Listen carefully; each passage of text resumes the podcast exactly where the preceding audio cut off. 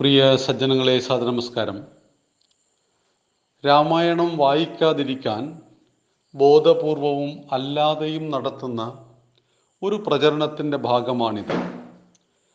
രാമായണത്തിലെ യുദ്ധകാന്ഡം വായിച്ചാൽ വീട്ടിൽ കലഹമുണ്ടാകുമോ? അഭിഷേകത്തിന്റെ ഭാഗം വായിച്ചാൽ നമ്മൾ അഭിഷേകം ചെയ്യേണ്ടി വരുമോ? സത്യത്തിൽ ഈ ചോദ്യങ്ങളൊന്നും പ്രസക്തമല്ല. എന്നാൽ പല തലത്തിലുമുള്ള പഠിതാക്കളാണ് നമുക്കുള്ളത്. അതുകൊണ്ട് തന്നെ മനസ്സിന്റെ ഉള്ളിൽ പോലും ഒരു സംശയം വെച്ചുകൊണ്ട് നാം ഒരു ഗ്രന്ഥത്തെയും സമീപിക്കുവാൻ പാടില്ല. രാമായണം രാമന്റെ അയനം രാമന്റെ യാത്ര ശ്രീരാമചന്ദ്രനിലൂടെ നമ്മളെ പഠിപ്പിക്കുകയാണ് വാൽമീകി മഹർഷി ജീവിതത്തിൽ സത്യവും ധർമ്മവും കൈവെടിയാതെ എങ്ങനെ ജീവിക്കാം എന്നുള്ളതിന്. അത് ഏഴ് കാണ്ഡങ്ങളായിട്ടാണ് മലയാളി ആധ്യാത്മ രാമായണം വായിക്കുന്നത്.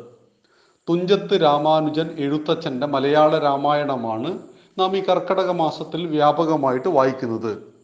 അതിൽ ഒന്നാമത്തെ അധ്യായം ബാലകാന്ഡം രണ്ടാമത്തേത് അയോധ്യാകാന്ഡം മൂന്നാമത്തേത് ആരണ്യകാന്ഡം നാലാമത്തേത് കിഷ്കിന്താകാന്ഡം അഞ്ച് സുന്ദരകാന്ഡം ആറ് യുദ്ധകാന്ഡം ഏഴ് ഉത്തരകാന്ഡം.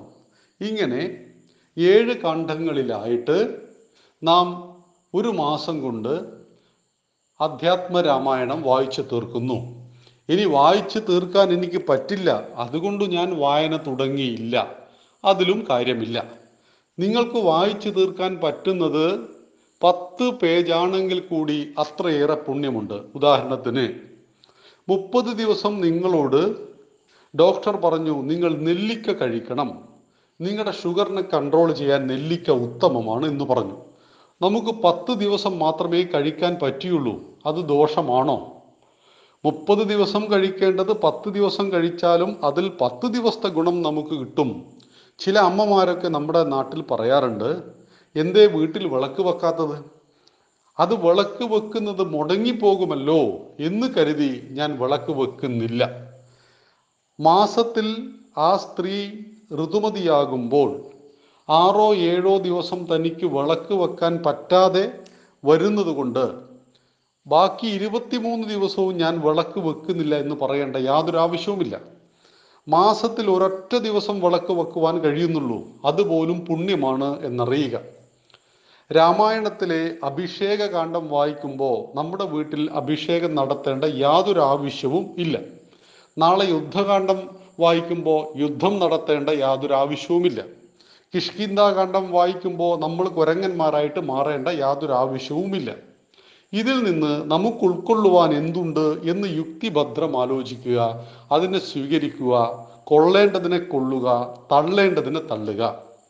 ഈ യുക്തിബോധത്തോടു കൂടിയാണ് ഏത് ഗ്രന്ഥവും ഒരു ഹിന്ദു വായിക്കേണ്ടത്?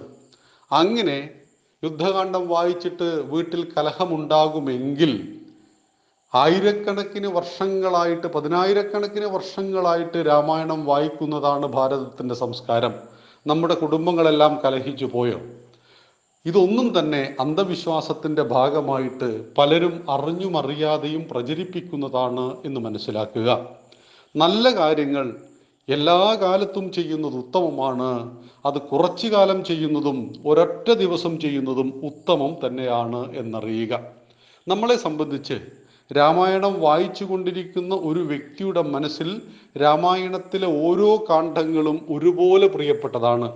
ചിലർ ചിലർ പറയാറുണ്ട് സുന്ദരകാന്ഡം വായിക്കുന്നത് മാത്രമാണ് നല്ലത് എന്ന്. തെറ്റ്. സുന്ദരകാന്ഡം വായിക്കുന്നത് അതിന്റെ പേര് പോലെ തന്നെ സുന്ദരമാണ്. അതുകൊണ്ട് മറ്റ് കാണ്ഡങ്ങൾക്ക് സൗന്ദര്യമില്ല എന്ന് പറയാൻ പാടില്ല. യുദ്ധകാന്ഡം വായിക്കുമ്പോൾ നാം പ്രത്യേകം മനസ്സിലാക്കേണ്ടത് ഈ യുദ്ധം എല്ലാ കാലഘട്ടത്തിലും എല്ലാ ലോകത്തും നടന്നിരിക്കുന്നു. ഇന്നും അസുരനും ദേവനും തമ്മിലുള്ള യുദ്ധം നടക്കുന്നില്ലേ? ഈ യുദ്ധത്തിൽ ധർമ്മമല്ലേ വിജയിക്കേണ്ടത്? സത്യം വിജയിക്കണ്ടേ? കോടതി ഒരാൾക്ക് വധശിക്ഷ നൽകിയാൽ അതിന് കൊലപാതകം എന്ന് നമ്മൾ വിളിക്കാറുണ്ടോ? അതുപോലെ രാമൻ നടപ്പിലാക്കുന്നത് ഒന്നും കേവലമായ കൊലപാതകമല്ല അത് വധമാണ് നിഗ്രഹമാണ്. ആസുരിക ശക്തികളിൽ നിന്നും ദൈവിക ശക്തിയെ രക്ഷിക്കുവാനുള്ള ബാധ്യത ത്രേതായുഗത്തിൽ രാമൻ ചെയ്തു. ഇത് ദ്വാപരയുഗത്തിൽ ഭഗവാൻ കൃഷ്ണൻ ചെയ്തു. ഇത് ഇന്ന് ചെയ്യേണ്ടത് നമ്മളിലൂടെയാണ്. ഭഗവാൻ അവതരിക്കുന്നതും കാത്തിരിക്കാതെ ഭഗവാന്മാരുടെ ജീവിതത്തിലൂടെ സഞ്ചരിച്ച് അവരിൽ നിന്നും പാഠങ്ങളെ ഉൾക്കൊണ്ട് നമുക്ക് ധർമ്മവും സത്യവും ഈ ലോകത്ത് പുലർത്താൻ കഴിയണമെങ്കിൽ നമുക്ക് നമുക്ക് വ്യക്തിപരമായി മാറ്റമുണ്ടാവണം കുടുംബത്തിൽ മാറ്റമുണ്ടാവണം. കുടുംബത്തിൽ മാറ്റമുണ്ടാകുമ്പോൾ അത് ഗ്രാമത്തിലും ഗ്രാമങ്ങൾ ചേർന്നാൽ രാഷ്ട്രത്തിലും മാറ്റങ്ങൾ ഉണ്ടാകുന്നു. അടിസ്ഥാനപരമായി ഒരു രാഷ്ട്രം എന്ന് പറയുന്നത് അനേകം വ്യക്തികളുടെ കൂട്ടമാണ്.